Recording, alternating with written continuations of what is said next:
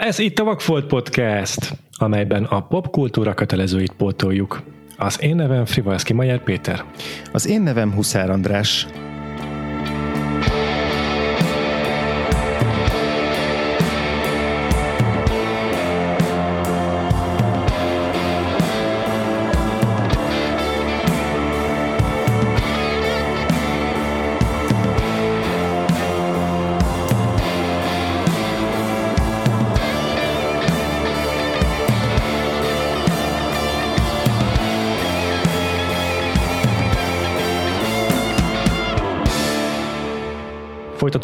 Animációs évadunk, egy adás erejéig nekem is sikerült visszatérnem, szervusztok kedves hallgatóink, és a mai adásunk témája a Persepolis című film, és az adáshoz vendéget is hívtunk, itt ül velünk Szép Eszter. Szervusz Eszter!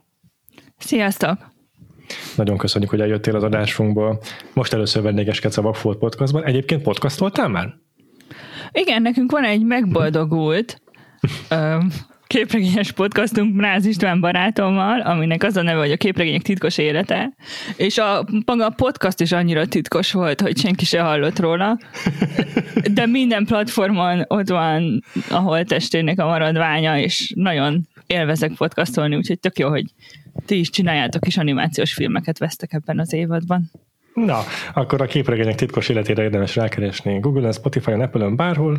Jó pár adást megélt ez a podcast, úgyhogy lehet, hogy most néhány plusz hallgatót azért még sikerül oda Sose adjuk fel, nem a podcast az olyan, amit bármikor lehet folytatni. Ez nem? így van, ez így van. Az élet közbeszól, aztán utána megint. Uh-huh, így van. És reméljük, hogy esetleg ez ad némi löketet ehhez majd. Igen, és azért is téged hívtunk ezt ehhez az adáshoz, mivel képregénykutató vagy, és ez az első olyan film az animációs évadunkban, javíts tévedek Péter, ami egy képregény adaptáció. Való igaz.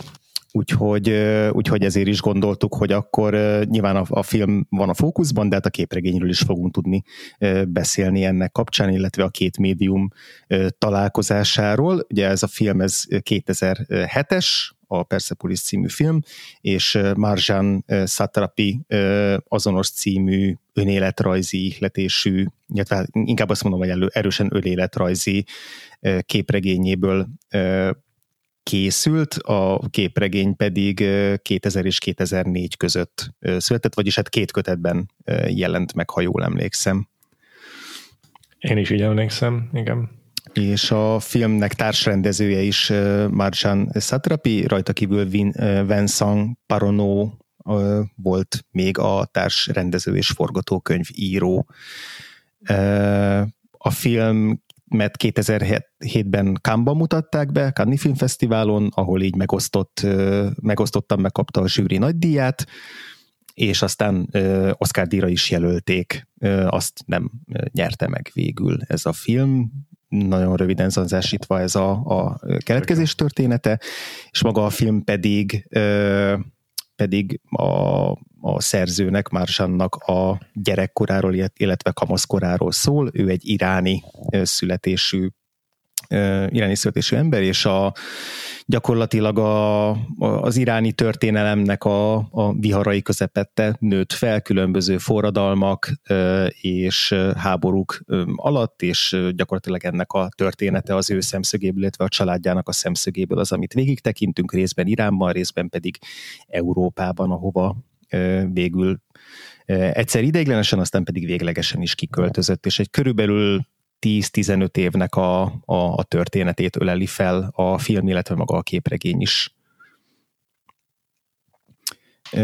Így van, és az a képregény, ami az eredeti mm, szerzeménye a Mázsánnak, ez 2003-ban és 2004-ben jelent meg két kötetben, ahogy ah. mondta, de ezt, ezt meg akartam emelni, és akkor ebből lett ugye pár évvel később ez a filmadaptáció, úgyhogy valóban ez az első olyan adásunk idén, amelyben képregénynek a feldolgozásával foglalkozunk, pedig egyébként ez egy eléggé gyakori életútja, úgymond az animációs filmeknek, tehát elég sok a képregény adaptáció, vagy a, akár olyan adaptáció, amely egy nem tudom, illusztrált mesekönyvből készül, vagy ilyesmi, de mindenképpen jó, hogy tudunk foglalkozni egy olyan animációs filmmel, amely egyrészt ebből a médiumból érkezik, úgyhogy beszéltünk arról is, hogy a az állóképekből álló képregény hogyan sikerül animációs formában újra feldolgozni, továbbá arról is, hogy e, továbbá az is egy újdonság ebben az idei adás, az, a mostani adásunkban, hogy ez az első igazán felnőtteknek szóló animációs filmünk. Ez be is volt tiltva egyébként sokáig egyes országokban, azt hiszem, hogy a Amerikában iskolában is akarták vetíteni kötelező anyagként, de, de aztán ebből felháborodás lett, mert elég sok a, a nagyon grafikus szörnyűségeket bemutató jelenete a, a, a képregénynek is, meg a filmnek is, és, és ez, ez, ez egy konkrétan felnőtteknek szóló animáció, úgyhogy most erre is sikerül kit is kitérnünk ebben az évadban. Ja, nekem újdonság volt. A Viking Life is végül is felnőtteknek szóló, de azért ja. Ja, igen, igen, igen. Én most láttam először a filmet, Péter. Én is. Ez már egyébként azóta a radaromon van, hogy megjelent, tehát uh-huh. ez mhm. így pont abban az időszakban jelent meg, amikor nem tudom, hogy a Pestiesben lehetett ezekről olvasgatni, meg azért ez így eléggé Igen. Sok, sok, sok beszéd témátok, vagy beszédtéma volt Magyarországon ez a film, hiszen te is mondtad, hogy különböző fesztiválokon is megfordult, de valahogyan akkor mégis kimaradt nekem, és azóta is szántam, bántam, hogy sosem uh-huh. pótoltam be. Ja, ja, hasonlóképp voltam én is, viszont akkor Eszter mesélj egy kicsit arról, hogy te mikor láttad először a, a, a filmet, illetve a képregényt olvastad de előbb, milyen a persepolis neked így a, a, a történeted? Nem emlékszem, hogy mikor láttam először a filmet, de biztos, hogy régen, és nagyon sokszor láttam, mert ahogy ti is mondtátok, ez egy olyan képregény is egy olyan animációs film, amely belépési pont lehet sokak számára, és tényleg itt is lépnek be, hogy úristen, felnőtteknek szóló animáció, amiben háború van, és komoly kérdéseket mutat be, etikai dilemmákat mutat be, nehezen megoldható helyzeteket, egy konkrét történelmi szituációt, ugye az iszlamista forradalom éveit, de olyan élethelyzeteket is, amelyek folyamatosan újra képződnek ezen a bolygón, amikor valamely országban háború van, és azt túl kell élni, vagy el kell menekülni. És a képregényt olvastam előbb szerintem, de ez sem biztos. Szóval ez sokat elmond az emlékezetemről. Um, általában nem emlékszem semmire, de az biztos, hogy, hogy amikor elkezdtem a doktori képzést, akkor az első konferencián, ahol mentem, a CEUN, ott három képregényről beszéltem, és az egyik a Persepolis volt. Szóval én is azt az utat jártam be, hogy, hogy ez egy ilyen belépő képregény volt számomra, amin keresztül megismertem a többi komolyabb társadalmi kérdéseket boncolgató képregény világát, mert hogy nekem a, tehát, hogy így, úgy szoktam bemutatkozni tényleg, hogy képregénykutató, de a, doktori, a doktorim eredetileg az irodalmi doktori lett volna, csak uh-huh. nagyon hamar uh, eltérítettem. És nagyon érdekes volt az, hogy ez jó tíz évvel ezelőtt volt, amikor így újdonság volt a Persepolis, szóval a konferencián ilyen sok faktornak számított, hogy, hogy valaki egy ilyen képregényről beszél. Ma már nem számít sok faktornak. Um, szerintem maga a konferencia egyébként az volt a címe, hogy Gendered Memories of War and Political Violence, azaz olyan ö, de lehet, hogy nem ez volt a címe.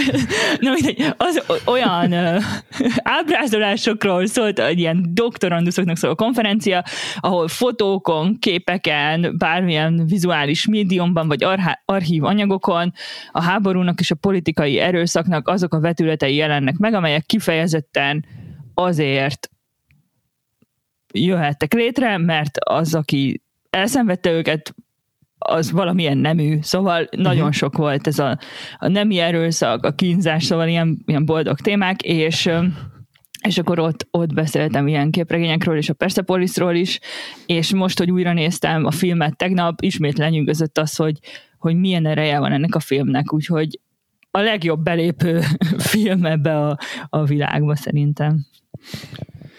Abszolút, ja, igen. És, uh-huh. és még azt akartam elmondani, hogy öm, a képregény keretkezés történetében szerintem egy fontos öm, mozzanat elmondani azt, hogy Marjan Satrapi ahogy azt megismerik a filmből is és a képregényből is, elhagyja Iránt, és Franciaországba emigrál, a, a, amikor felnőtt lesz, és ott a francia vizuális kultúrában szerez egy képzést, épít karriert, és a képregény is először franciául jelenik meg, uh-huh. és Franciaországban más a képregények megítélése, mint akár itthon, ahol a képregényeknek leginkább nincs megítélése, akár Uh, ez mint a Képregényfesztivál szervezője merem kijelenteni. Uh, mindig, májusban lesz Képregényfesztivál. Vagy az Egyesült Államokban, ahol szuperhős orientáltak az, az az ötlet, ami az embereknek így a fejébe villan a képregényekről, és Szatrapinak eredetileg egy ilyen provokatív, négykötetes képregény jelent meg Franciaországban, amit én nem beszélek franciául, tehát most mindenki, aki beszél franciául, fogja be a fülét, a, az Association nevű kiadó adott ki, ami egy irodalmi kiadó volt, uh-huh. és egy ilyen provokatív gesztus volt számukra is, hogy úgy csomagolták a képregényt, mintha irodalmi könyv lenne, ö, regény lenne. Aha. És és tehát nem úgy nézett ki, mint a klasszikus francia A4-es méretű kalandképregény albumok, hanem hasonló, jobban hasonlított egy regényre, és ilyen a tartalomra utaló perzsa motivumokat bemutató címlapja volt mind a négy kötetnek, uh-huh. és ezt az Egyesült Államok nem tudta átvenni, mert egy négy kötetes, amit az USA-ban nem lehet eladni, ahogy egyébként itthon is nehéz, és akkor az USA-ban lett ebből két kötetes, Aha. Egy, egy teljesen másik címlappal, Aha. és Magyarországon pedig már egy kötetes.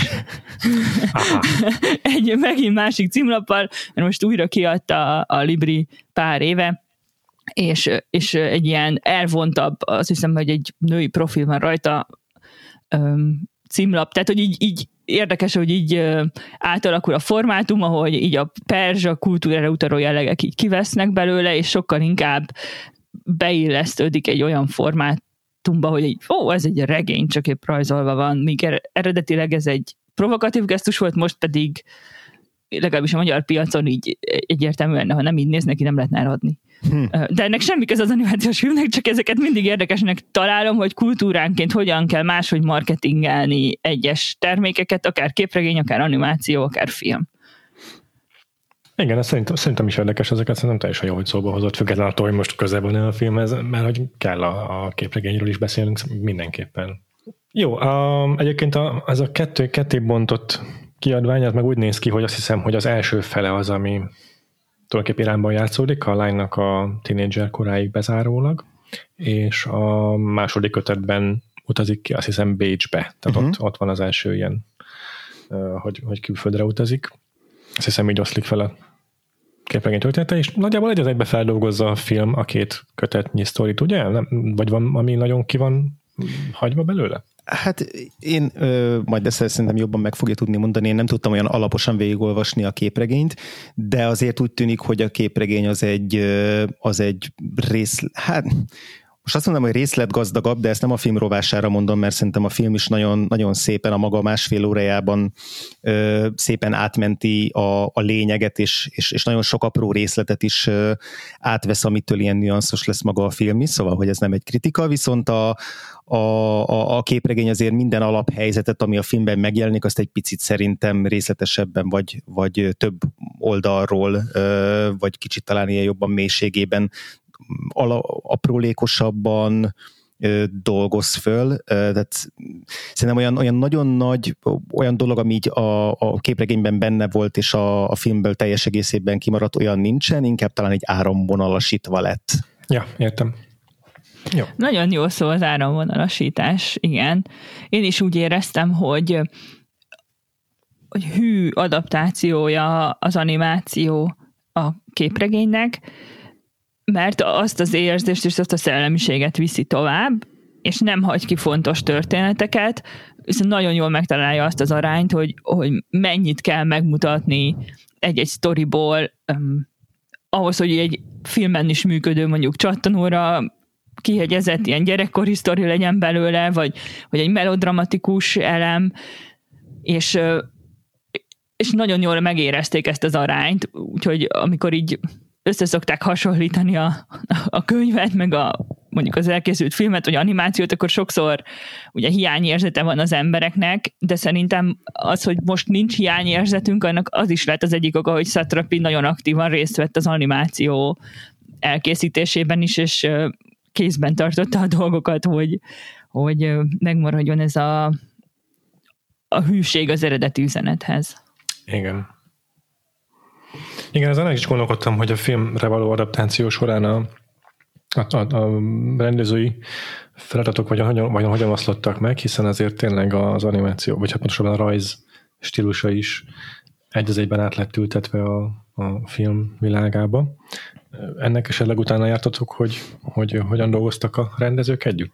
Hát én am, amit tudok, az az, hogy a Marjan Satrapi tényleg nagyon-nagyon aktívan részt vett a film elkészítésében, tehát hogy nem csak ilyen nem tudom, tisztelgésből lett társrendező, hanem, hanem olyan, olyan szinten ö, vett részt, hogy egyrészt az összes olyan döntésben, hogy milyen animációs formátumot használjanak, hogy amikor eldöntötték, hogy, hogy 2D-ben és, és rendesen kézzel, vagyis hát tollal rajzolják meg a, a, a képkockákat, tehát hogy nem digitális eszközökkel dolgoznak, ez is, ez is egy nagy mértékben az ő döntése volt, sőt eleve az, hogy animációs filmet készítsenek belőle, és ne élő szereplőset, mert hogy az is felmerült még így lehetőségként a, még nagyon a, az, az adaptálási folyamatnak a legelején, de hogy, de hogy azt érezte, hogy, hogy, hogy akkor túlságosan így a történetnek az exotikuma ö, domborodna ki, ö, és ö, vagy, vagy esetleg nagyon ilyen, ilyen didaktikus lenne a film, és hogy az animációt azt, azt mégis sokkal közelebbinek érezte ahhoz, hogy megtartsa a, a, az alapműnek a, a, a hangulatát, de hogy aztán később a rendesen animált is, tehát hogy a, ő, ő rajzolta rengeteg képkockáját ah. a filmnek, sőt, ahhoz, hogy az animátor csapat az, az kapjon egy fogódzót, ő eljátszotta nekik gyakorlatilag az összes jelenetet, tehát hogy volt Aha. egy ilyen, egy ilyen elő, előkészítési folyamat, ahol ahol, ahol ő, ő, ő maga személyesen eljátszott különböző jeleneteket, és aztán az egy ilyen templateként, vagy egy ilyen, egy ilyen alapként, palettaként szolgált az animátoroknak, szóval, hogy ő ténylegesen így szerintem a legelejétől a legvégig nagyon aktívan dolgozott azon, hogy hogyan mentse át a, a képregényt a, a filmvilágába. Említetted, hogy a stílust is megtartották, és hogy ebben Szatrapinak is köze volt, és hogy szerintem az egyik ok, ami miatt nagyon jól működik ez az animációs film, meg a képregény is, ez pont a rajz stílus, ez az álnaív, nagyon lapos, nagyon kontrasztos, gyerekrajzra hasonlító vizuális világ, uh-huh.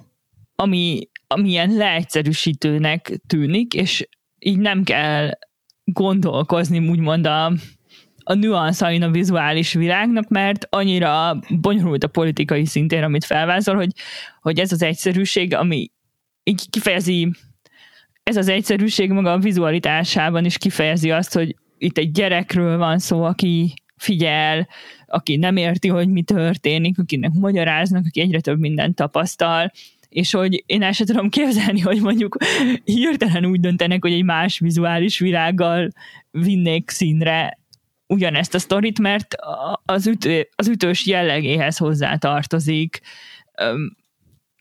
Ez a sokszor leegyszerűsítő gyereki rész, és azt hiszem pont az, az egyik kedvenc képem a képregényben, amikor elképzeli a kínzást, az nincs benne a filmben, de lehet, hogy benne van, Szóval az az is nagyon érdekes, hogy, hogy a képregénynek bizonyos részeit így tudom kívülről, hogy az agyam így fel tudja idézni, hogy, hmm. hogy hol van egy panel, vagy mi van egy panelen, mert hogy annyira meghatározó volt tényleg számomra, korán találkoztam vele, és többször tanítottam is, és van egy olyan panel, ahol elképzeli a kisgyerek, hogy milyen a kínzás, hogy földarabolnak valakit, mert hallja, hogy a felnőttek beszélgetnek, meg, meg ez szól a rádióból, meg ez van körülötte, és akkor ilyen üreges embernek képzeli el azt, akit kínoznak és földarabolnak, és hogy ez igazából még borzasztóbb, mint hogyha rendesen el tudná képzelni, hogy milyen egy ember, hogy, hogy így egyszerre, szóval, hogy, hogy nagyon tetszik nekem ez a naív világ, ezzel a borzalmas tapasztalattal, és az animációs változata meg ráadásul beviszi azt, hogy megmozdulnak ezek a képek, hogy, hogy dinamikája van, és sokszor uh-huh. szerintem a zene is nagyon jó, úgyhogy egy ilyen számomra mindig nagyon hatásos és elgondolkodtató élmény megnézni ezt a filmet. Hm. Igen, az biztos, hogy, hogy, hogy ez a dinamika, ez egy nagyon, ugye a, a dinamikus mozgás, ez egy nagyon fontos alkotóeleme a filmnek nálam, ugye én először néztem meg most a filmet, és aztán pedig a, a, a képregényt nagyjából átolvastam, vagy hát igazából csak úgy próbáltam ilyen kis fogodzókat találni benne, mondom, nem tudtam sajnos nagyon alaposan végigolvasni, de hogy, de hogy az biztos, hogy a filmben az, hogy mondjuk például az a jelenet sor, amikor a, a, a, a főszereplőnek, a, a Márzsannak a, a hát bácsikája, ez az Anus, aki aki egy ilyen fontos kult szereplő a, a, a filmnek az első felében, egy börtönből szabadult, és aztán utána ismét börtönbe kerülő, és végül ott életét vesztő férfi. Hogy amikor ő elmeséli az ő fiatal korának a történetét, illetve annak a történetét, hogy hogyan került először börtönbe, hogy akkor annak egy ilyen nagyon izgalmas, ilyen szinte népmesei ornamentikával felruházott ilyen montázsban bomlik ki, a filmben, és hogy ott nem tudom, még a, a, a mezőnek a hullámai is ilyen nagyon stilizáltan vannak megrajzolva, és még azok is ilyen úgy mozognak, mint, mint egy ilyen nem tudom, mint, mint hogyha ilyen bábjáték lenne, aminél egy oldalt így húzogatják ezeket a rajzolt hullámokat ilyen ezért dróton, tehát hogy ilyen nagyon-nagyon érzékletesen, de mégis nagyon stilizálva vannak megrajzolva ezek a jelenetsorok, és hogy ahogy viszont végigmegy ez a szereplő mm, ezen a, ezeken a háttereken, vagy ezeken a, ezeken a kis tablókon, attól ilyen nagyon élő, meg nagyon dinamikus, meg nagyon tényleg ilyen Ö, olyan lesz ez a jelenetsor, mint ahogy a, egy, egy kisgyereknek a, a, a képzelete szövi, vagy a képzeletében megelevenedik az, amit így ilyen esti meseként mesél neki ez, a, ez az ember. Szóval, hogy, hogy ezek, a, ezek az ilyen montástechnikák, ezek a, a ö, egyszerű, de közben mégis nagyon ilyen tényleg képletes jelenetsorok, ezek szerintem piszok jól működnek a filmben, és ez az, amit mondjuk a képregény nem tud, hogy a képregény azt tudja, hogy a panelek között a mi képzeletünk egészíti ki a különböző mozgásokkal, és az szövi össze ezeket az állóképeket, és, és ezeket nagyon izgalmasan valósítja meg a, a maga a film. Hát amit mind a kettő tud, mint médium, uh-huh. az az, hogy hogy nagyon absztrakt gondolatokat és érzéseket, mint például az, hogy a szabadságért küzdünk, vagy elnyomnak minket, vagy hát ez a két fő dilemmája igazából ennek a sztorinak, um, ahogy azokat azokhoz tud társítani képeket, amelyeknek mondjuk semmi közük nincs, például, hogy mondjuk van rengeteg fűszál, amik egyszerre mozognak, akkor az már nagyon könnyen transformálható egy mondjuk egy ilyen militáns képé, vagy, uh-huh. vagy, vagy a, a, az egy formásítás szimbólumával több ilyen kép is van, ahol mondjuk a lányok nagyon egyformák a kendőben, ahol sorban menetelnek a katonák, meg ilyesmi, és hogy na ezek a képek mind egyébként a képregényben születnek meg, uh-huh. csak az animációban fognak megmozdulni, de hogy mind a két médium igazából attól ütős, és azért erősek a felnőtteknek szóló animációs filmek, mert ilyen nagyon elvont érzeteket nagyon konkrétan tudnak megjeleníteni azzal, hogy talál egy jó metaforát arra, hogy nem tudom, fenyegető veszély, ami egyformával akar minket gyarulni, és hogy, hogy az ilyeneknek nagyon egyszerű egyébként hát nagyon egyszerű, több óra gondolkodás után nagyon egyszerű lerajzolni, de megérteni, meg egyből értjük őket, mert, mert valahogy olyan mélyre tudnak nyúlni ezek a képek, és hogy szerintem minden felnőtt animáció, ami jól működik, az, az valahogy így képes nagyon megfoghatóvá tenni ilyen metaforák útján, gondolatkapcsolások útján tök komoly kérdéseket. És például a, egy ilyen másik keleti, mondjuk az arab ö, animáció, a, a libanoni keringő, ami meg ugye egy rajzolt dokumentumfilm, az is igazából sokszor úgy marketingelik, hogy ha bejött a Persepolis, akkor ezt is tetszeni, ez is tetszeni fog, mert hogy na mindegy, mindegy így működik, ilyen leegyszerűsítően működik a marketing, és stereotípiákra épít, de hogy, hogy az is egy olyan nagyon komplex sztori, ami meg ráadásul um, dokumentumfilmigényű rajzoltan, amiben most már egyre több van szerencsére, Igen.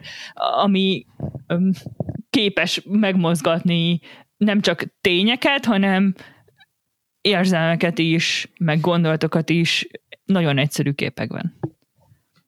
Ja, igen. Most eszembe jutott erről, a, volt pár évvel ezelőtt a, a, nem tudom a magyar címe végül mi lett, de az angol címe a Flea volt, a, az a Dánko produkciós, szintén animációs dokumentumfilm.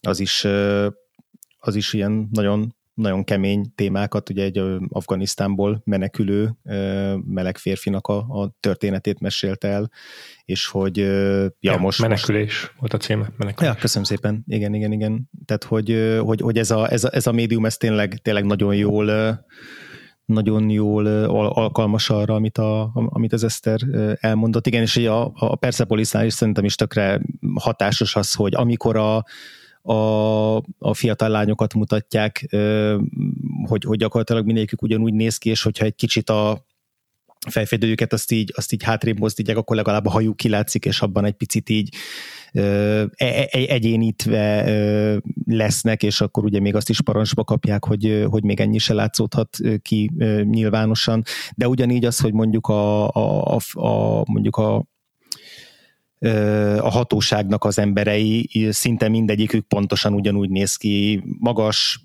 sötéthajú, szakállas. Tehát, hogy így, hogy így amikor jönnek mondjuk rajta ütni egy-egy házi bulin, vagy így az utcán megállítják a főszereplőt, akkor így nagyon-nagyon hasonlóan néznek ki, és akkor ez az egyénítés is, vagy ez az ilyen homogenizáció is tényleg azt tudja szolgálni, hogy egy ilyen, egy ilyen nagy massza, egy ilyen le, vagy legyőzhetetlen masszaként tűnik fel az a nem patriarchális társadalom, amibe, amibe bele szorul a főszereplő.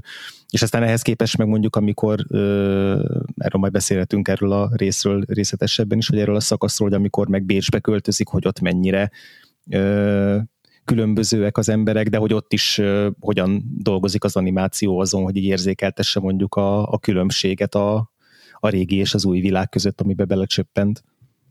Ez mindenképpen jó téma. Kicsit beszéltünk akkor a, a filmnek a cselekményéről, és akkor kezdjük mm. is el szerintem a, az első szakasztal az irányban játszódó mm. fiatal koráról a lánynak.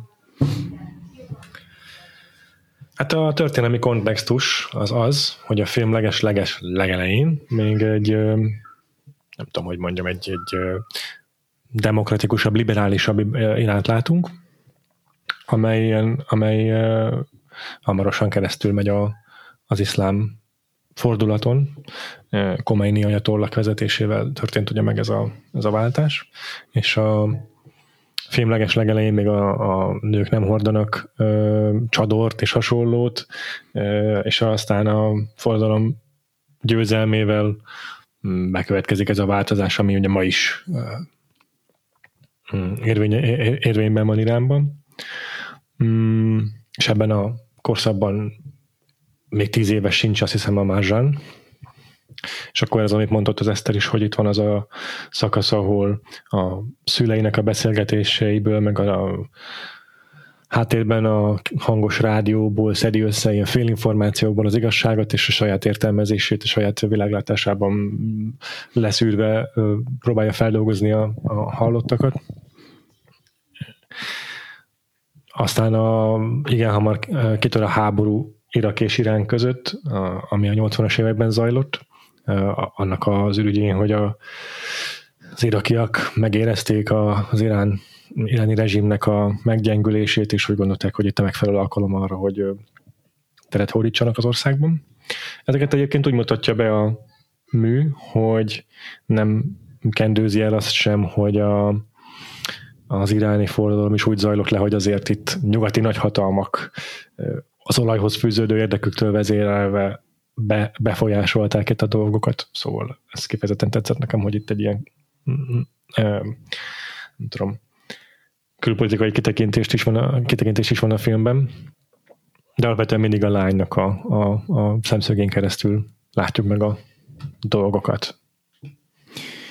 Igen, általában az jó, hogy, hogy kapunk valamilyen minimális ilyen történelmi hátteret, vagy áttekintést, aztán a kislánynak a, a, a, a nézőpontját, és utána valamelyik családtag pedig mesél arról, hogy hogy mi történt valójában, vagy, vagy, vagy mi történik a háttérben, amire a, a lánynak nincs tudomása, mert a film elején még ugye a, a, az iráni sah uralkodik, és akkor ő, őt élteti a, a főszereplő kislány, és akkor mert, mert hogy ugye őt, őt, őt maga Isten nevezte ki, Isten, akivel néha beszélget így képzeletében a, a Marsan, és, és akkor elmagyarázzák neki otthon, hogy valójában a hogyan került hatalomra, akkor, és ez is tök jó, hogy ilyen, hogy ilyen gyerek gondolkodásmódban akkor ilyen szöges ellentétévé válik, hogy akkor otthon föl alá masírozik ilyen, izé, kend, ö, ilyen kendővel a fején, és azt ö, skandálja, hogy le a sahhal, tehát hogy,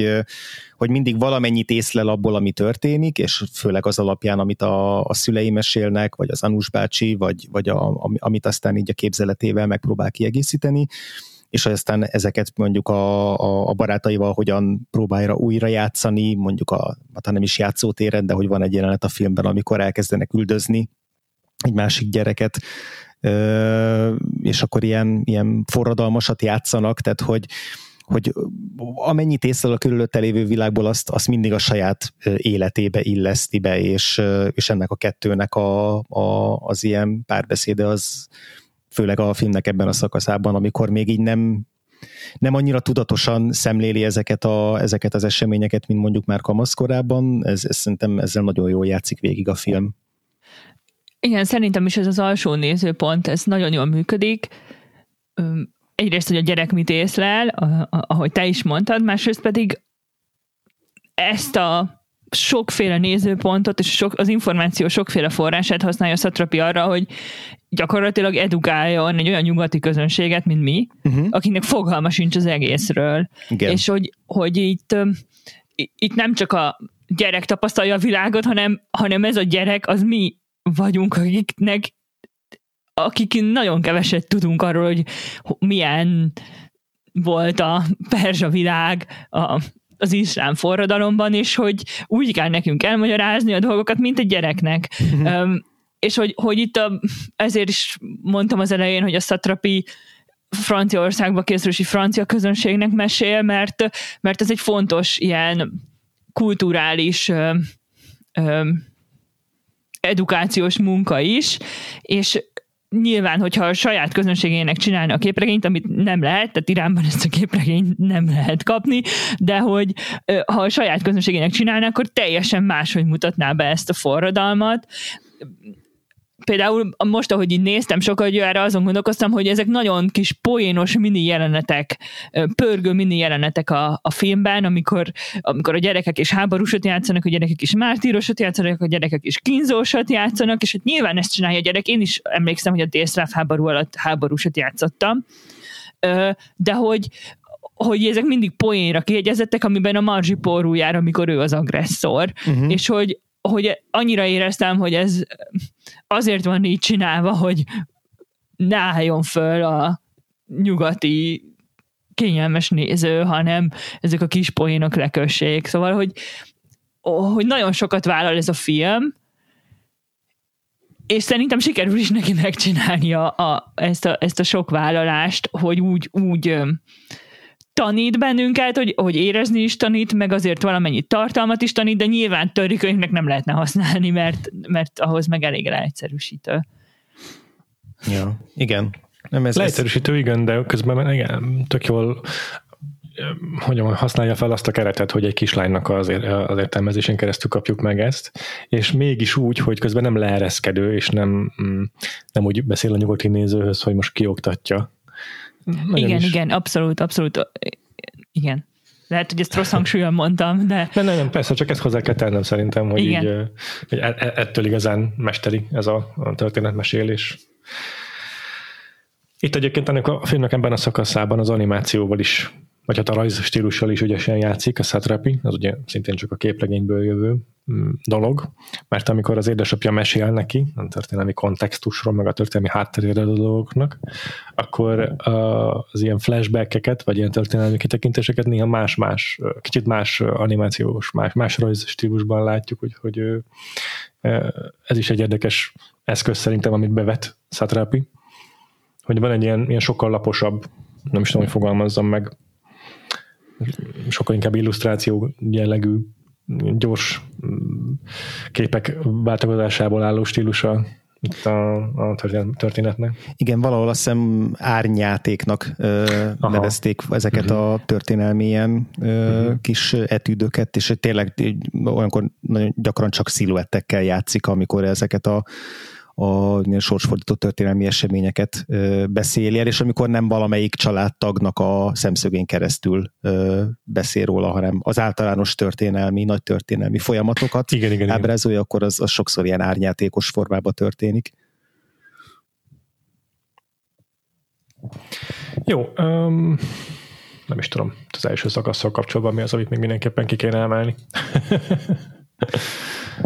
ne, igazából már említettük, de hogy nagyon jól működött nekem, hogy ilyen epizódikus a, a, a film, és nem éreztem azt, hogy így jó, akkor most törés van, új epizód, új epizód, meg hogy ilyen, nem tudom, gyorsan ugrálnánk egyik pontról a másikra, hanem ilyen nagyon természetes volt az, hogy, hogy ezek hogyan fűződnek össze, és aztán utána láttam, hogy a képregényben ténylegesen olyan epizódikus, hogy mindegyiknek van egy ilyen külön kis címe, vagy, vagy hát alcíme ezeknek a kis epizódoknak, és, és e, ezt is szerintem tök ügyesen oldották meg a, a, a filmben, hogy hogy ne érződjön ilyen nagyon töredezetnek vagy darabosnak, tehát hogy, hogy felépüljön belőle az a folyamat, ami mondjuk oda vezet addig a pontig, amikor a, a Marzsani elküldik a szülei Bécsbe, de hogy ezekből az életképekből tényleg egy ilyen teljes élet kirajzolódjon, és hogy, és hogy nagyon sok ilyen hétköznapi kis történet, és az, hogy ezekben a hétköznapokban hogyan furakodik be a, a politika, vagy az elnyomásnak a, a, a rendszere.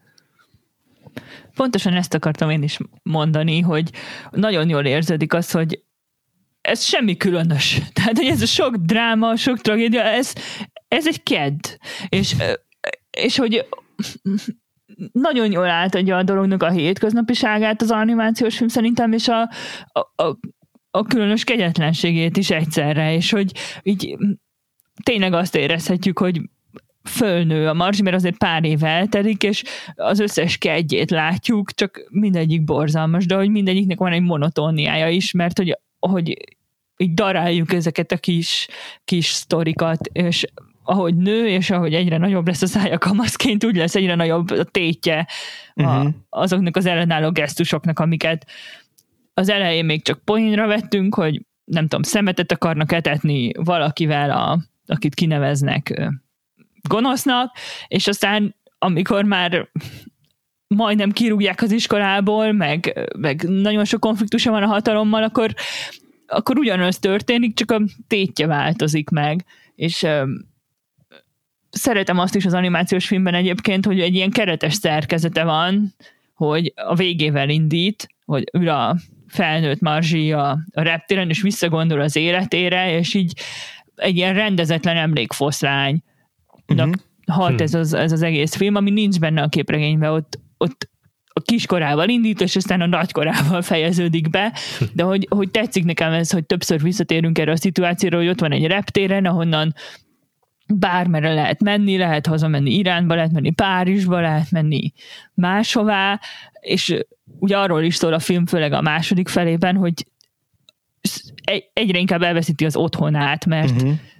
majd meg, meg elmeséljük, hogy Bécs sem lesz az az ideális helyszín számára, és, és akkor itt van ez a, ezen a nem létező helyen, ami egy reptér, ahol mindenki átutazik, kivéve Tom Hanks-t, és, és ott érzi magát, hogy, ott, hogy sehol sincs otthona, és szerintem ennek egy nagyon jó ilyen horgonypontja a reptér, ami így sokszor visszatér. Talán a közepén is valahogy visszatér, amikor így van, Na, igen. igen, igen Ezt fejezi ki számomra is, hogy igazából lehet, hogy kivándorol, de nem érzi magát sehol valójában igen. otthon.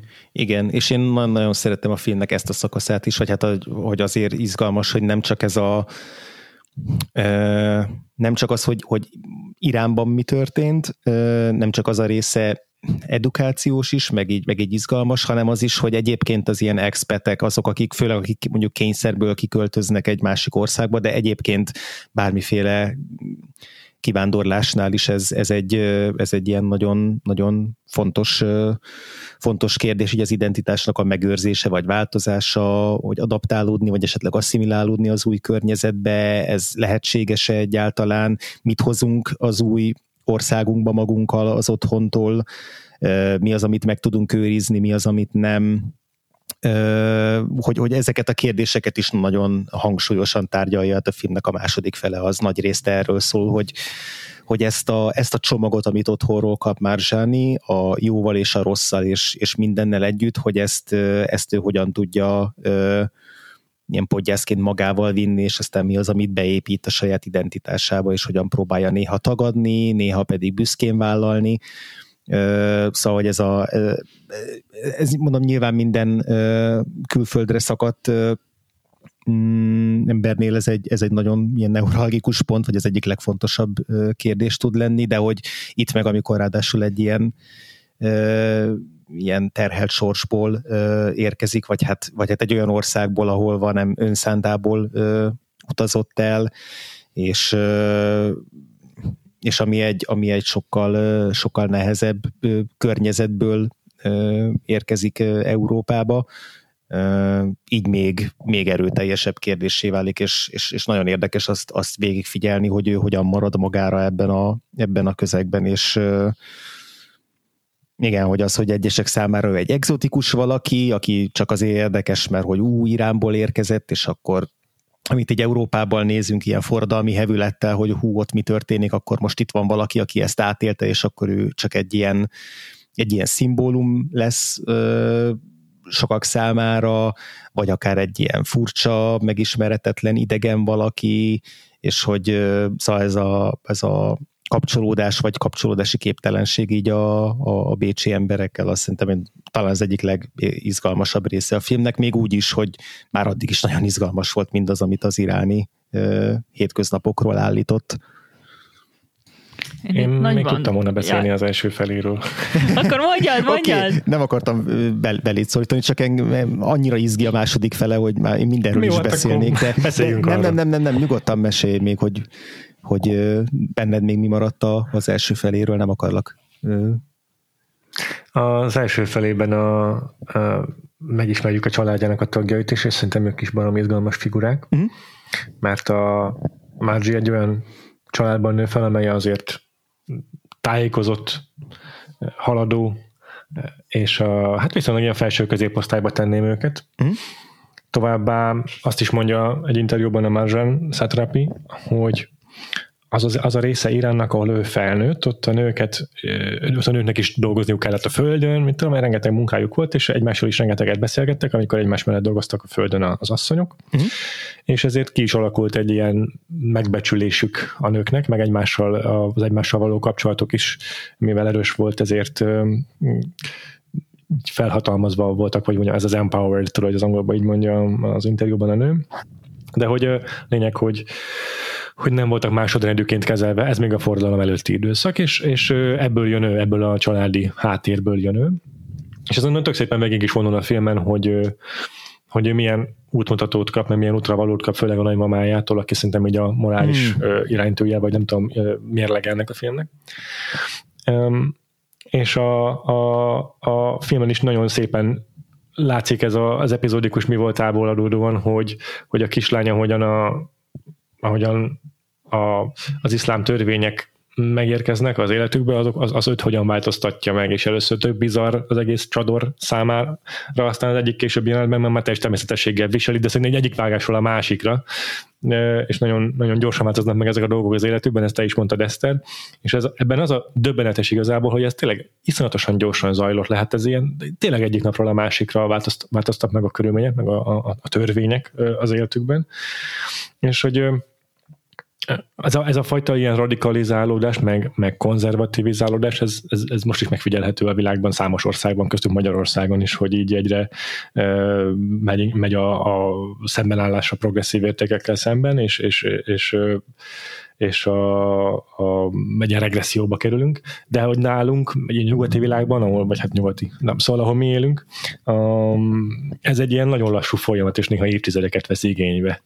És itt Iránban meg ez olyan gyorsan és ilyen szempillantás alatt zajlott le, és mégis milyen természetesen adaptálódnak hozzá, ez szerintem is egészen döbbenetes a, a, a tanulsága az első felének ennek a filmnek. Hm. Hát mert élni kell benne. Szóval Igen. van az a, az a rész, amikor a, az anyukájának beszólnak a, az animációs filmben, hogy rosszul áll a kendője, és mi egészen durvák Igen. mond neki a, hogy hívják ezeket? A, a rendfenntartó erő, ja. Az iszlamista forradalmár, ennek van egy neve, de most túl fáradt vagyok hozzá, hogy, hogy az olyanokat, mint te, a falhoz kell állítani, meg kell baszni, és le kell lőni. És, és hogy ez a képregényben, ez egy hosszabb rész, és hogy ott az anyuka dacból ö, nem akar kendőt viselni, és utána napokig depressziós lesz, hogy, mert hogy nem csak a saját, nyilván a saját sorsa is kétségbejti, de az, hogy, hogy a társadalom 50%-ával most az fog történni, hogy bármikor mm. uh, kivégezhető és, meg, és megkínozható um, elemek, nem is emberek lesznek, és hogy, hogy szerintem ez a, ez a depresszió, pont ami miatt, hogy a képregényben több idő van, uh, így jobban érződik a képregényben, de a film is szerintem nagyon depresszív, mert, mert tényleg az, hogy hogyha nem adaptálódnak, akkor lelövik őket, meg, meg elhúzolják őket, meg mindenkinek van olyan rokona szomszédja, barátja, akit elvittek. Szóval, hogy, hogy így megtapasztalják, hogy nem lehet ellenállni, és, és ezért zajlik olyan gyorsan ez a változás, mert mert nagyon brutálisak a, a retorziók. Szóval, hogy nem azért, mert hogy belátják, hogy áll, de jó nekünk ez, hanem, Persze. Ja, mert valahogy élni kell, Persze. igen. Az erkölcsrendészet, amire gondolsz, azt Igen, hiszem. igen, köszönöm, hogy megtaláltad ezt a szót. És azt hiszem, hogy azt a tavalyi év végén, tudjátok, most volt ez a, talán még zajlik is ez a tüntetés sorozat Iránban, nagyon, uh-huh. nagyon aktuális emiatt a film egyébként, ez, és akkor évvégén felfüggesztette uh, Irán ezt az erkölcsrendészetet, de szerintem ez csak egy ilyen uh, politikai manőver volt, valójában nem történt semmiféle változás ebből a, ebből a dologból, fejében szervezték a valódi rendőrség alá, nem tudom.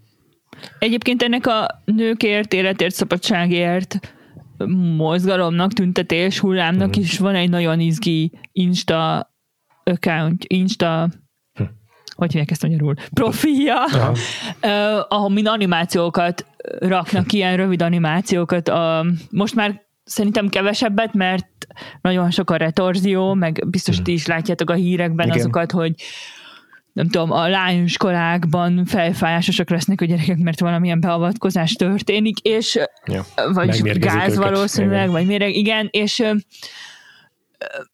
szóval, hogy, hogy az animációt is használják maguk az irániak arra, hogy, a, hogy ezt a Na, forradalmat az online térben megjelenítsék. Hm, igen.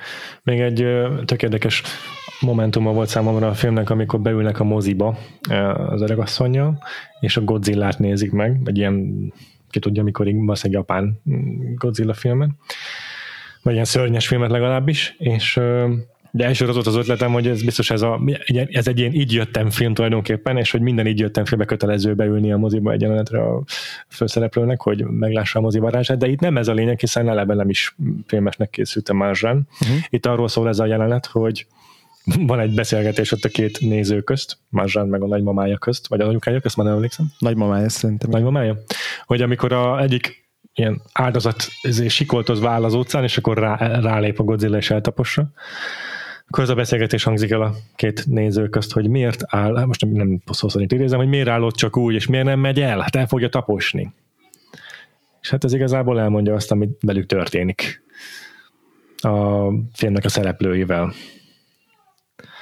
És hogy nem igazán tudja megindokolni senki, miért nem hagyják el az országukat. De tudják jól, hogy ha ott maradnak, akkor őket is el fogják taposni. Magáról a Persepolis címről akartam egy gyors mondatot még, hogy azt uh-huh. is mhm. helyezzük azért így kontextusban hallgatók számára. Persepolis az egy perzsa város, szó szerint is ezt jelenti a, a városnak a neve. Még az ókorban állt ez a a, a város, most már rom, romok formájában látogatható. Ugye, az, hogy a Ógörög nevével maradt fenn ez a hely, ez szerintem így sugalja is, hogy ez lett a filmnek a címe egyben, hogy nem csak azt fejezi ki, hogy Iránban játszódik a történet, hanem azt is, hogy az ógörög kultúrán keresztül mm, az, az ókori demokrácia, a nyugati civilizáció alapja igazából a, a, az ógörög kultúra, és hogy ennek a nevét viseli a film, ezzel is így egy ilyen hidat képez a, a megcélzott nézőközönség, meg az iráni kultúra köz szerintem ezzel. Ja, egyébként a Persepolis városát a a síita forradalom után, tehát a Khomeini ajatollak vezette forradalom után majdnem eldózerolták, majdnem elbontották, mert akkor még az volt a kulturális irányzat, hogy, hogy a perzsa múlt az a, az a barbár múlt, a tudatlanságnak a, az ideje, tehát a, az iszlámra való átérés előtti időszak az egy ilyen kínos időszaka a perzsa történelemnek, és, és el akarták törölni az identitásukból ezt a, ezt a múltat. Szerencsére megmaradtak ezek a romok végül, egy, egy ilyen kulturális váltásnak hatására, úgyhogy ez ma tulajdonképpen egy ilyen ö, turista látványosság is Persepolisnak a helye. Ezzel csak egy a... akartam. Egyébként meg egy, egy utal el a városnak az egykori ilyen sok, sok, sok nemzetiségű ilyen, ilyen tehát ez egy nagy, nagy, nagy ilyen olvasztott tégely volt, vagy egy ilyen, egy ilyen utazási központ, és akkor ez is utal arra, hogy itt a, a film mit akar ezzel megragadni.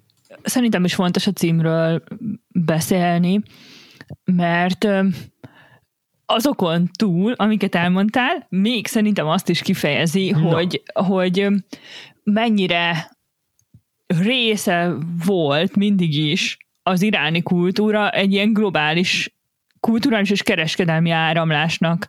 Szóval, hogy, hogy így a görög nevével maradt fenn, ahogy, ahogy te is mondtad, de hogy, hogy ez az egész mediterráneum, meg a közel-kelet egy ilyen sokkal intenzívebb kereskedelmi kapcsolatban állt mindig is egymással, mint ahogy arra mi már most emlékszünk.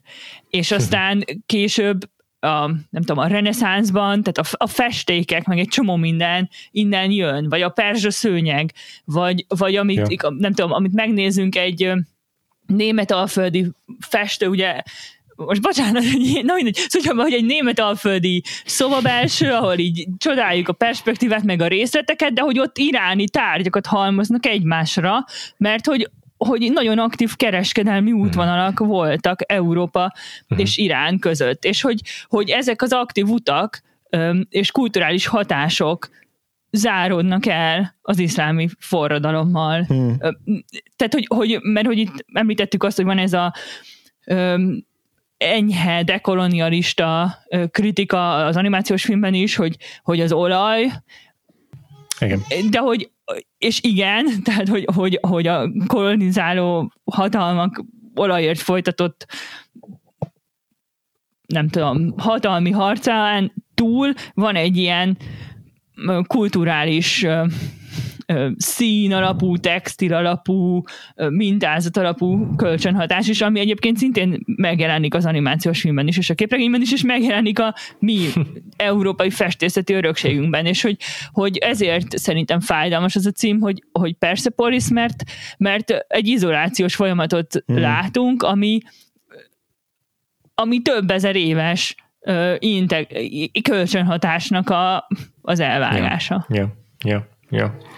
Még egy dologról akartam beszélni a film első szakaszával kapcsolatban, és erről szerintem aztán jól át lehet kötni a másodikra, hogy vannak azért így számunkra is megélhető, vagy jobban azonosulható pillanatai, amelyek köthetők számunkra a vasfüggöny mögötti léthez, hiszen itt is megy ez a utcán ilyen ballonkabátból ez egy csereberélt lemezvására Michael Jacksonnal, meg az Abbával, meg a Bee Gees-zel és ezek is így szerintem nagyon hasonlók ahhoz, ami, ami, ami nálunk valósult meg a rendszerváltás előtt.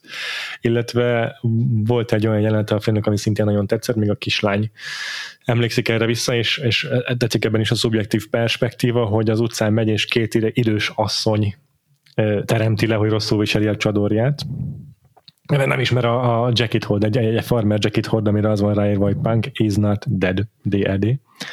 És a, a, a két csadoros asszonynak az ábrázolása nagyon tetszik, hogy így karok nélkül vannak megrajzolva, és ilyen furcsán izegnek, mozognak, mint két nagy kígyó.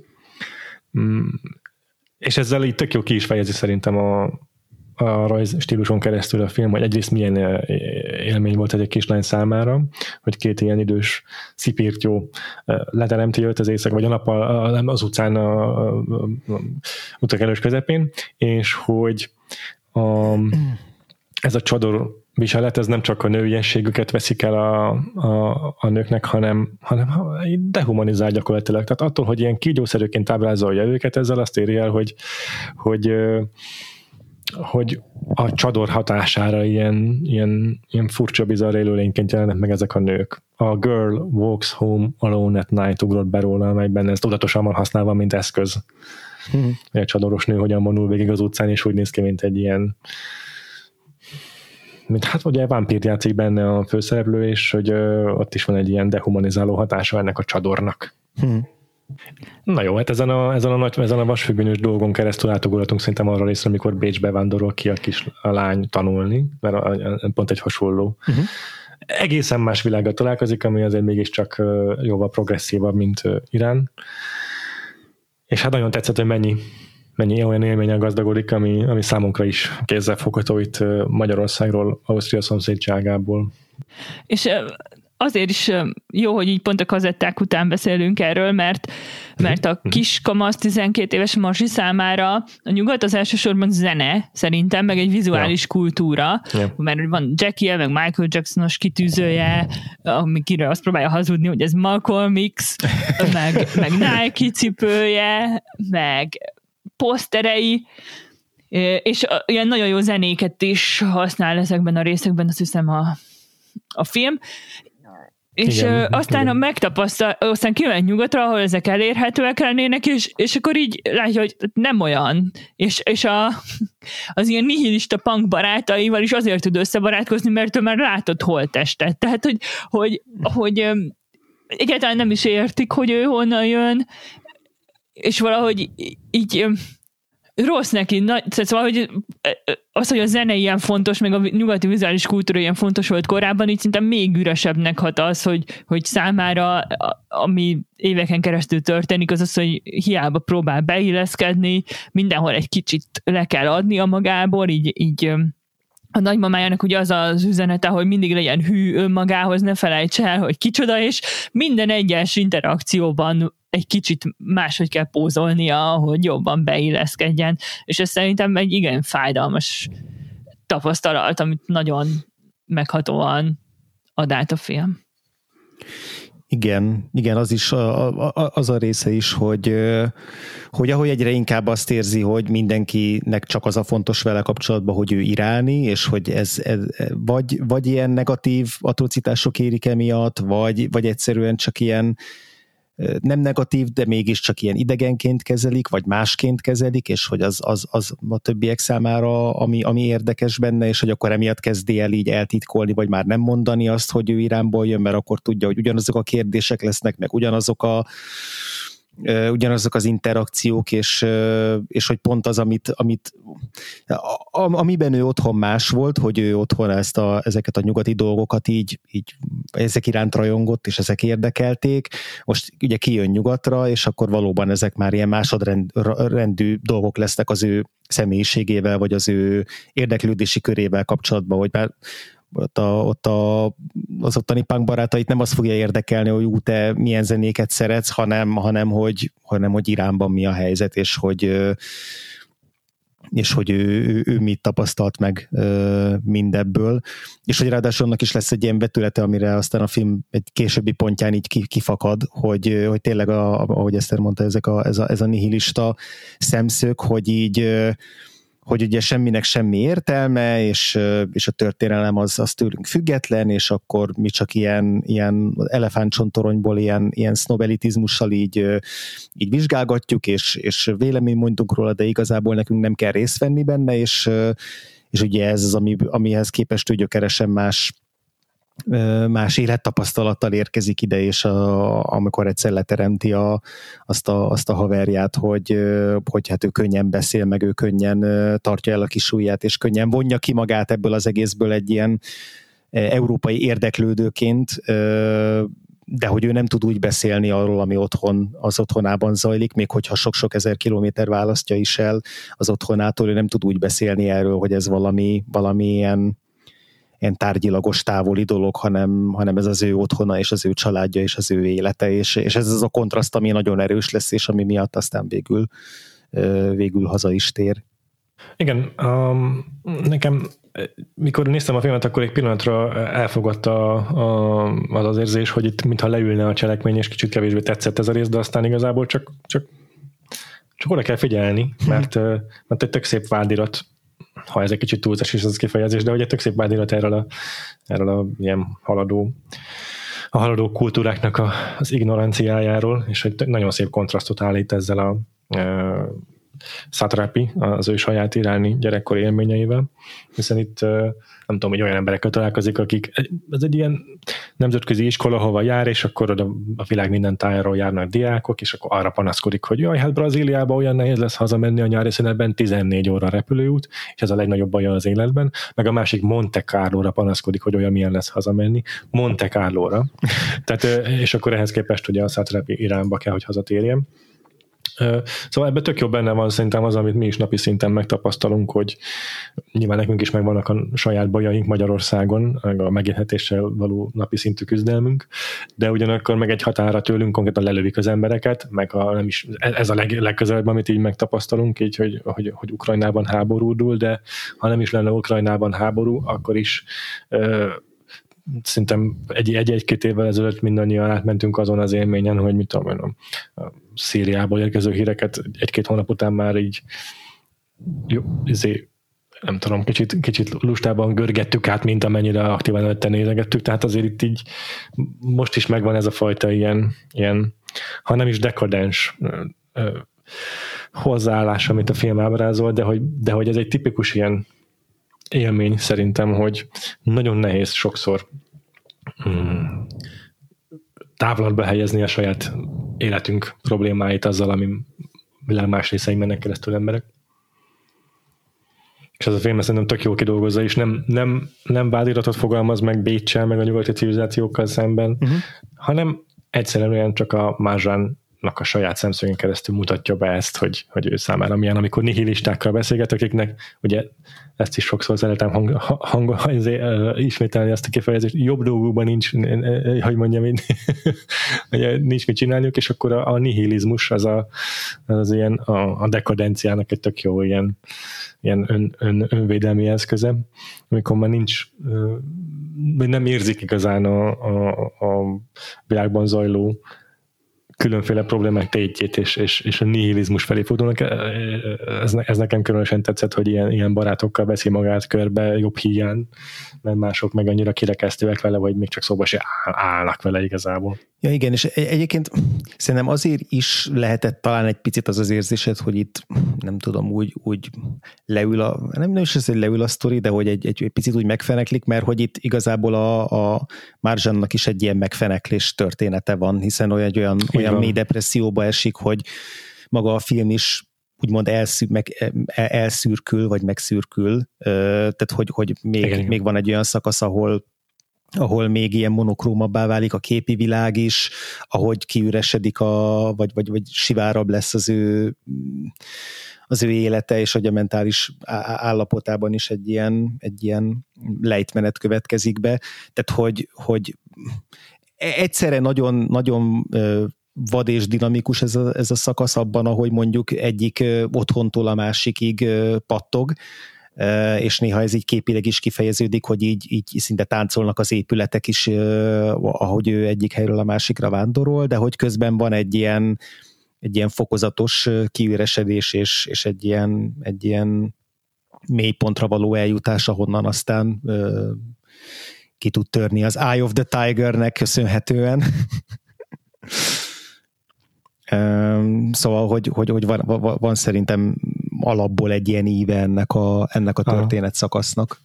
Aha, igen, igen, igen. Nagyon tetszik, hogy a depresszióból tényleg egy popszám egy montázsal kijön. Ennyi. Igen.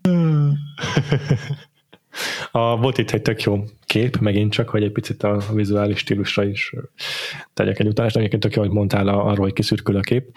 Van egy pontja a filmnek, amikor ilyen bentlakásos egyházi iskolába, vagy hát kollégiumba mm. költözik, és amikor nyílik az ajtó, akkor két apáca ö, tornyosul felé az ajtóból.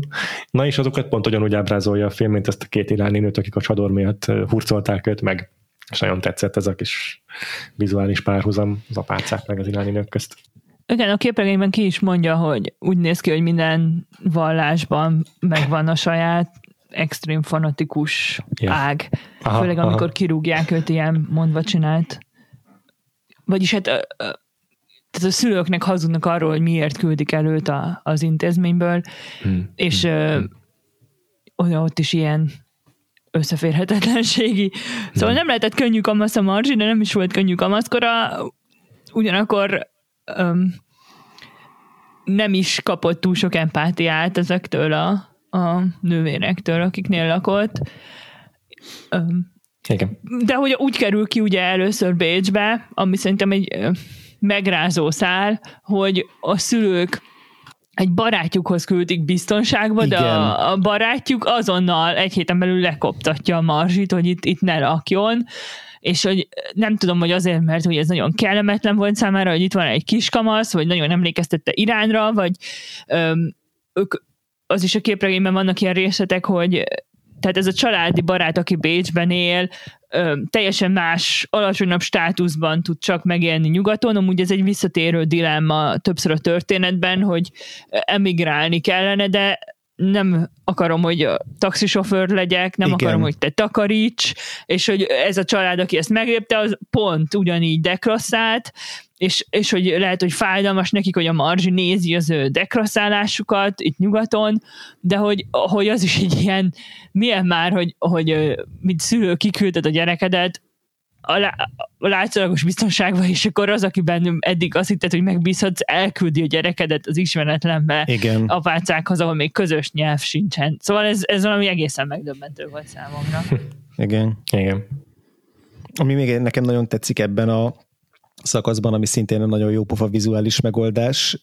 Két, két ilyen eset is van, vagy két ilyen geg, amikor ilyen az emberi test ilyen egészen groteszk irányba változik meg. Az egyik, amikor, amikor a, a Márzsán hirtelen elkezd nagyon kamaszodni, e, és ahogy azt ábrázolja, hogy így, ahogy így végigveszi, hogy, hogy ő hogyan érzékeli, hogy a teste hogyan változik, hogy nem tudom, háromszor akkora lesz a keze, meg a fej, nem tudom, kidülled az állkapcsolat, szóval hogy ilyen nagyon drasztikusan éli meg a testének a változásait, és hogy ezt meg az animáció leköveti ilyen nagyon eltúlzott, nagyon karikaturisztikus módon, vagy ilyen parodisztikus módon, azt szerintem nagyon vicces mm. jelenet sor, illetve később van egy másik ilyen, ami azt hiszem, hogy a képregénybe így nem, jelen, nem jelenik meg, amikor összejön egy sráccal, akit, a, a, akit eleinte ilyen nagyon álomszerűnek lát, egy ilyen szőke európai sráccal, és akkor ő, ő így tényleg egy ilyen angyali módon jelenik meg, és aztán a szakítás után meg, ahogy visszaemlékszik arra, hogy miután megcsalja a srác, hogy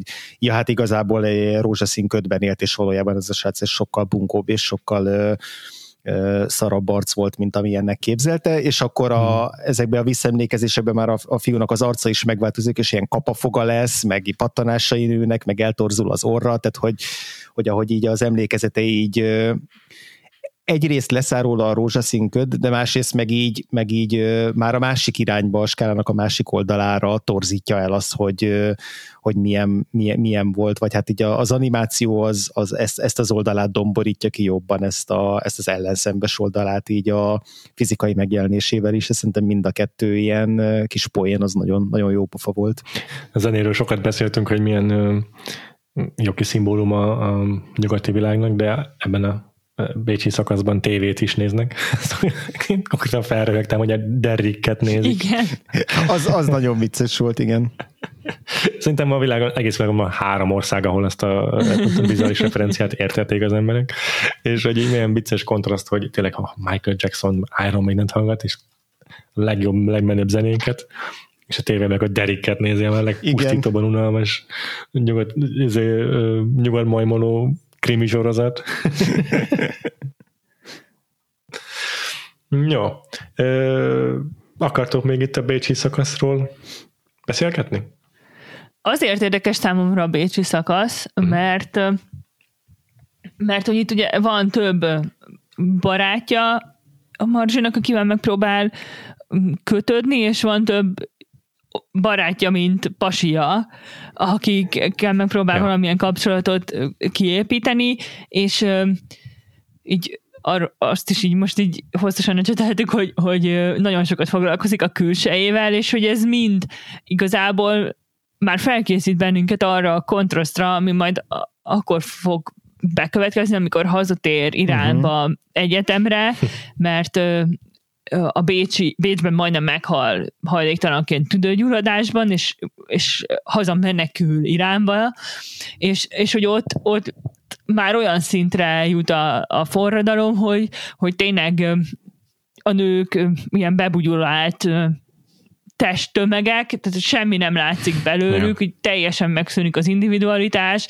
és a, a rendszer szabályozza a férfinő kapcsolatokat, és nem lehet az utcán közösen megjelenni, nem hogy kezet fogni, és hogy, hogy lesz egy komolyabb kapcsolata egy idő után Iránban is, és ezzel a sráccal is nem tudnak sehova sem menni, hanem a szobában kell ülni, szóval nagyon nagy szélsőségeket ábrázol, akár a nyugati szabadságnak a parodizálásában, akár ennek a depresszív, bezárt iráni ja. jelennek a, ja. a megjelenítésében. Igen. Sőt, itt az a szegmens is nagyon tetszett, amikor házi buliznak, mert hogy a házi buli meg pontosan nagyon olyan, mint Bécsben. Csak annyi, hogy teljes titoktartásban kell ezt csinálni, és hamar le is csap rájuk az erkölcsrendészet, és nem is lesz annak jó vége. Igen. Igen, illetve ennek egyel, tehát túlzás azt mondani, hogy humorosabb ö, példája, mert ez se humoros, de, de hogy inkább, inkább azt mondom, hogy már teljesen abszurd példája, amikor a, az egyetemen ugye, ö, rajzolni tanulnak, vagy ilyen rajz vagy fest, festészet órájuk van, és akkor modellt áll nekik egy nő, de úgy áll modellt, ja. hogy csak a, nem tudom, az arcának egy apró szelete látszik ki a, a, a teljes csador mögül, meg a, meg a viseletéből, és akkor ugye ebből is lesz egy ilyen botrány, vagy hát egy felháborodás, hogy hát hogy lehet így bármilyen nem tudom, még, még csak nem is aktot, de bármit az emberi testről megtanulni, ö, a, ra, hogy, hogy hogyan kell lerajzolni, hogyha semmit nem láthatnak belőle. Tehát, hogy ez a, ja. hogy a engedi is a rendszer azt, hogy ilyesmit tanuljanak, de közben valójában teljesen lehetetlenné teszi, hogy, hogy ez, hogy ez ö, ugye, ennek bármi értelme legyen. Ennek az egész patriarchális berendezkedésnek az abszurditását ezt azért ügyesen körbejárja a film. Ez tényleg csak a text szintjén jelenik meg, tehát az nem annyira egy ilyen, nem tudom, teljes vizuális médiumot kihasználó dolog, de például ott van az is, amikor egy rendesen egy ilyen előadás van, ahol elmondja az erkölcsi rendészet főnöke egy újabb szakállas sapkás alak, hogy mostantól akkor hogy kell öltözködni, és nem lehet trapéznadrágot viselni, és akkor ott meg a Mázsi felszólal, hogy de, tehát miért értelmetlen ez az egész, hiszen a férfiak megviselhetik a kihívó ruháikat, tehát az miért nem baj. De ezek itt tényleg mondom csak a szöveg, tehát a, ez egy teljesen kimondott mondani valója a filmnek. Igen. És egyébként ez a, ez a hazatérés szakasz, ami egy újabb kiábrándulás, ugye, hogy hogy több, ez a you can never go home again, vagy nem is hogy van ez a mondás, de hogy, hogy hazatérve se találja maga, már ö, otthon magát igazán. Ö, igen. Bár igen, lehet, hogyha a rendszer nem olyan lenne, amilyen, akkor, akkor azért otthon ö, jobban érezni magát, de hát ugye ebbe a rezsimbe tér haza. De hogy ö, hogy nagyon jó végig a filmnek a tempókezelése, tehát hogy ez tényleg ezt a másfél órát ezt nagyon, nagyon szépen kereken viszi végig, talán egy egész picit ennél az utolsó szakasznál éreztem, hogy, hogy úgy szívesen néztem volna tovább is, vagy ott, ott volt egy-egy olyan szakasz, főleg amikor talán nem, nem csak, hogy pár talál magának, mm-hmm. hanem még össze is házasodnak, és akkor van egy ilyen, a, ugye a házasságuknak a története az, ami nekem nagyon ilyen vázlatos maradt, vagy hát amiből inkább úgy fogalmazok, hogy még, még, még többet is néztem volna, hogy ez, hogy ez hogyan, hogyan változik meg, és hogyan jut el oda, hogy, hogy már nem akar, nem is csak azt, hogy nem akar vele együtt élni, hanem hogy nélküle akar kiköltözni már aztán Párizsba, vagy hát Franciaországba, tehát hogy nem, nem, nem akar együtt maradni a, a férjével. És valamennyire végül is erre is azt tudom mondani, hogy hogy úgy az, hogy ez is csak egy, egy rövid epizód az életében, ez egy, ez egy ilyen elfogadható gondolat, tehát hogy, hogy azt mondom, hogy ez, ez egy ez, egy, ez lehet egy érva mellett, hogy nem időzik el nagyon részletesen a film ez alatt a szakasz alatt, mert hogy ez összességében talán nem is annyira fontos a, a, a Marzsi életében, hogyha így visszatekintünk rá, tehát hogy ez is csak egy rövid fejezet, de, de talán így, nem tudom, nekem úgy érdekes lett volna ebben egy picit tovább, tovább időzni. A képregény se fektet erre mm, sokkal nagyobb hangsúlyt, de ott is talán így, így egy néhány, néhány párbeszéddel, vagy néhány jelenettel többet áldoz rá, és lehet, hogy nekem itt egy picit talán hiányzott, de ez nem igazi hiányérzet, inkább csak, hogyha tényleg a, valamit kell mondanom, ami, amiből, aminél szívesen időztem volna jobban, az talán ez a szakasz a, a filmnek itt a, a finálé előtt. Ja, ja, egyetértek ezzel, de hát ezt kaptuk, úgyhogy Igen. Ja, sajnos nem tudom, hol kell reklamálni. Igazából nem is tudom, hogy még itt az utolsó szakaszból, vagy az utolsó fejezetből még van-e, amit így, amit így jobban ki akarunk emelni, vagy az, hogy hogyan zárul le a film, az igazából tényleg egy ilyen szép kerek, ahogy már mondtad Eszter korábban, ez a keretes szerkezet, ahol még ugye színes is lesz a film egy pár jelenet erejéig, a piros ruhában látjuk már uh, Marzsant, illetve van ez a, az az utolsó snit, amikor beül a taxiba, és akkor megkérdezik, hogy honnan jött, és akkor kimondja, hogy Irán, tehát ez is ugye a nagymamájával való korábbi uh, vitájukra, vagy, uh, vagy ilyen dilemmájukra egy, egy, egy ilyen határozott válasz a filmnek a végén. Szóval ez nagyon-nagyon szépen lekerekíti a film a Marjaninak a történetét. Nem tudom, hogy ezzel kapcsolatban van-e még, ami, a, amiről szeretnétek beszélni.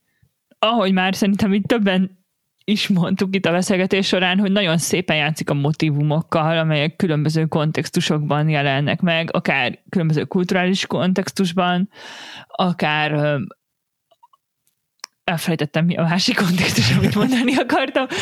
Szóval, hogy hogy nagyon látszik, hogy ez egy tudatosan szerkesztett dolog, ahol mondjuk a nagymama mondatai, a képregényben a tükörnek a képe, hogy időnként tükörben néz a szereplő, és reflektál magára, vagy a repülőtér, mint helyszín, vagy, uh-huh.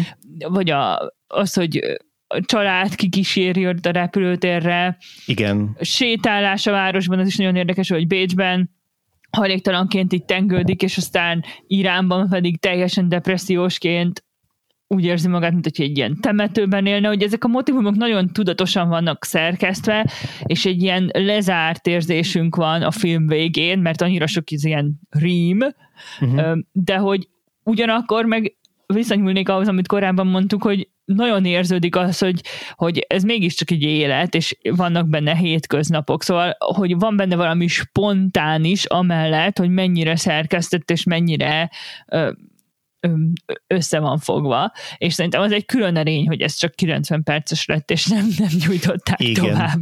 Igen. Ja, tényleg közül most jut eszembe, hogy a, az a depressziós időszak, amikor még ilyen öngyilkossági kísérletet is elkövet, hogy az, az összekevertem, hogy az a, igen, az a hazatérése után történik. Igen, a depressziót azt a képregény nagyon sok eszköze, nagyon hatásosan tudja megközelíteni, ezekből egy sem hozzáférhető magyarul, de hogy tényleg valahogy a mentális állapotoknak és a mentális betegségeknek a, az ábrázolása, az, az egy ilyen öm, ennek a témának a képregény valahogy nagyon jól öm, tud teret adni, akár csak itt a Persepolisban is, is tapasztaljuk, mert hogy különböző érzéseket öm, és ritmusokat lehet nagyon jól vizualizálni, és, és hogy az angol nyelvű graphic novel képregénykönyv kínálatban nagyon sok is egyébként a, az olyan képregény, ami vagy valakinek a mély repüléséről és felépüléséről, vagy, vagy visszaemlékezéséről, vagy ilyesmiről szól, és azért is érdekes egyébként számomra a Persepolis, mert hogy, hogy tényleg egy, egy ilyen mentális egészségről szóló szál is van benne a uh-huh. sok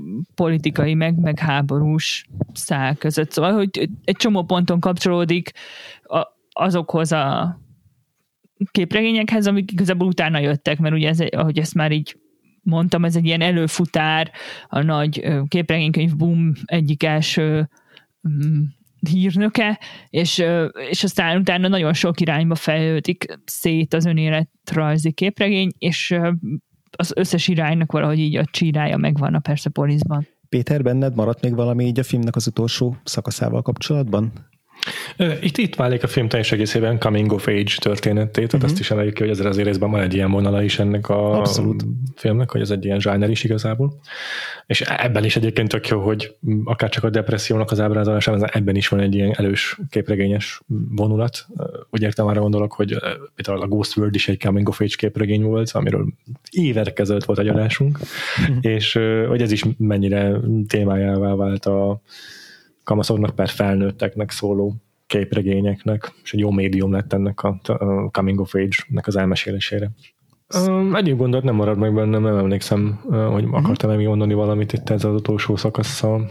Jól, Jól van. van. E, még ami mondjuk így a pár adás elején még emlegettük a filmnek az utóéletével kapcsolatban, ugye, ugye jelölték Oscar díjra hm. a filmet, és ebben az évben a, ugye három Oscar jelölt film volt. A, az animációs az animációs kategóriában, igen, igen, hmm. igen. A, volt még ez a Surfs Up című e, ilyen állatos e, animációs film, a Sony-nak a, az animációs filmje, most meg nem mondom, hogy ennek mi volt a magyar címe, és hát a, a Lecsó, a, Ratat, a Ratatouille volt az, ami végül megnyerte a, a, az Oscar díjat ebben az évben. A Pixar-tól. És hát Mázsán Satrapi filmes karrierje nem ért ezzel véget, bár nem nagyon ó, nagy a filmográfiája, de azért készült azután még azt hiszem egy animációs filmje is, pont ugyanúgy a Vanson Peronnónak a közreműködésével, emlékeim szerint, meg néhány előszereplőshöz is közel van, mint rendező. Igen, azt hiszem, hogy igen, ő rendezte 2014-ben a The Voices című uh, filmet, amiben a Ryan Reynolds így uh, saját magával beszélget. uh, vagy hát ilyen egy skizofrén uh, főszereplőt játszik, és akkor az ő ilyen me- meghasonlásáról szól a film. Most tökre emlékszem, amikor kijött ez a film, hogy ez ilyen független filmes körökben ez úgy, uh, ez úgy pörgött eléggé. Aha és, és tökre nem kötöttem össze, hogy, hogy ugy, ugyanaz, a, ugyanaz az alkotó áll mögötte. Hát ja, Ez nagyon érdekes. Igen. Volt egy film a Marie Curie-ről uh-huh. 2019-ben. Hát nem, nem túl sokat rendez, de azért uh-huh. néhány évente van egy-egy alkotása. Uh-huh. Ja, akkor megvetette a lábát a filmiparban is. És hát igen, a Persepolishoz nem, nem, nem, nem egy, hogy mondjam, tehát azt nem, nem tudta eddig felülmúlni rendezői debütálását. Viszont ez a film meg aztán tényleg óriási sikernek, kritikai sikernek is örvendett, és hát meghatározó a animációs film területén is, meg a, az Iránról alkotott képünk területén is szerintem egy nagyon fontos Igen alapkő. Jól van, akkor Eszter, nem tudom, hogy benned maradt-e még valami? Nem. Szuper. Mm. Jól van, akkor nagyon köszönjük, hogy, hogy eljöttél velünk beszélgetni a Persepolisról, a képregényről, meg a filmről is. Jaj, köszönöm, ez tök izgi beszélgetés lett. Nagyon örülök neki. Mm. És akkor itt azért, hogy elköszönjünk a hallgatóinktól. Mm-hmm.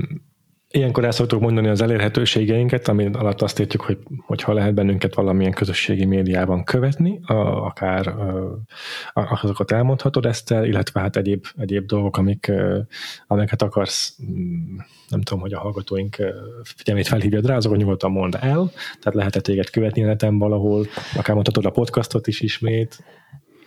Most több projekten dolgozom, amik hála Istennek képregényhez köthetők, és nagyon hálás vagyok, hogy egyre több képregényes projekten dolgozhatom, és az mhm. Instagramon szoktam róluk írni. Uh-huh. Most úgy néz ki, hogy lesz egy két éves EU-s képregényes projekt ilyen Balkán országokkal, ami még sose volt, és például az Instán akarok itt arról is írni. És az Insta címem az a Szép Eszter, de közte van kettő darab alsó vonal, mert túl sok embert hívnak Szép Eszternek, úgyhogy ez, ez vagyok én. És a, a másik projekt, ami mostanában dolgozom, az a Képregényfesztivál, amely már a 18. Budapesti Nemzetközi Képregényfesztivál. Én csak pár éve viszem ezt, és idén egy nagyon jó csapattal szervezünk egy öt, év, öt, öt éves, öt napos, öt napos, az is bőven elég, öt napos fesztivált, amely majd májusban lesz, és ez is minden létező felületen fönt van, és idén megpróbálunk zenészekkel együttműködni, és zene és a képregény kapcsolatait keresni, szóval azt, azt is nagyon várom, hogy az hogy sül majd el nem tudom, milyen más projektem van, még biztos, hogy még egy csomó minden. Keveset szoktam aludni. Jó, rendben. Rendben, figyelj, ha eszedbe jut még valami, akkor küld el e-mailben, és betesszük majd az adás jegyzeteibe. Továbbá az Instagramod linkét is betesszük az adás jegyzeteibe, meg a képregényfesztivált is, úgyhogy a kedves hallgatói meg fogják ezeket találni. Köszönöm. És akkor András, te is mondd el nekünk, hogy téged hol lehet olvasni a neten. Hát most leginkább a Twitteren, amíg még létezik a Twitter, a Gains alsóvonás név alatt szoktam oda néha Letterboxdra igyekszem logolni a általán megnézett filmeket a utóbbi időben az oda írt reviewimnak a karakterszám, karakterszáma az szerintem ilyen 15 karakterbe maximalizálódik, szóval nagyon uh, bő kivesézéseket ott ne nagyon keresetek mostanában tőlem, szerintem a legaktívabb a, jelenleg a Vagfolt podcastben vagyok. Péter, téged hol találhatnak meg a hallgatóink? Twitteren helyjel közel vagyok én is jelen, Frivo névvel, kettő elvel, Letterboxdon ugyanez a user nevem, ott lehet látni, hogy miket naplózok le, amiket frissen megnézek. Ezekből aztán vagy vakfoltadás lesz, vagy pedig a Patreonunkon lesz adás. Apropó Patreon, patreon.com per vakfolt podcast, a támogatói közösségünknek a címe. Itt tudtok közel e, csatlakozni a, a egyre gyarapodó támogatói táborunkhoz, akiknek a cserébe a támogatásért havonta egy-két alkalommal extra adással jelentkezünk. Most már ugye a kibővült Vakfolt podcast szerkesztőség gyártásában, úgyhogy a hónapban hallhatjátok a John Wick 4-ről szóló adásunkat Andrással, és még tervezünk egyebeket is. Még egyszer patreon.com per Vakfolt Podcast, ez uh-huh. a mhm. támogatói közösségünknek a címe, és ezen kívül pedig a Vakfolt Podcastra ne feledkezzetek el feliratkozni, hogyha még nem tettétek meg. Abban a játszóban, amiben éppen hallgatjátok, erre lehetőségetek van. Spotify-ban is lehet, YouTube-on is lehet feliratkozni ránk, illetve Apple és Google Podcast lejátszókban is a YouTube-on és a Spotify-on van kis csengettyű is, hogyha akartok, akkor tudtok ezzel értesülni a legfrissebb adásokról is, és van Facebook oldalunk, Twitter oldalunk, a Vakfolt Podcast néven, valamint van egy csoportunk a Facebookon, ami szintén egyre inkább gyarapszik, ez a Vakfolt Podcast társalgó. Uh-huh. Ebbe érdemes belépni, hogyha nem csak az adásokról akartok beszélgetni, hanem egyéb releváns témákról, amelyek így a Vakfolt Podcastnak a tematikájába passzolnak. Itt is már közel 400 taggal mm, tudtok beszélgetni a, a csoportunkban, tehát még egyszer, a Vakfolt Podcast társalgó, ezt kell begépelni a Facebook keresőjébe, és akkor beléphettek a csoportunkba is. Szuper. És akkor nagyon, igen. igen, még egyszer nagyon köszönjük Eszter, hogy, hogy vendégeskedtél. Köszönöm én is. És két hét múlva érkezik a következő adásunk. Most egy kicsit visszakanyarodunk a fiatalabb nézőközönségnek célzott animációs filmek irányába, és a Kung Fu Pandát fogjuk megnézni, és aztán kibeszélni, tehát ez lesz a soron következő adásunk, aztán utána még visszatérünk majd komolyabb vizekre. Úgyhogy várunk titeket vissza két hét múlva, addig is sziasztok! Sziasztok! Sziasztok!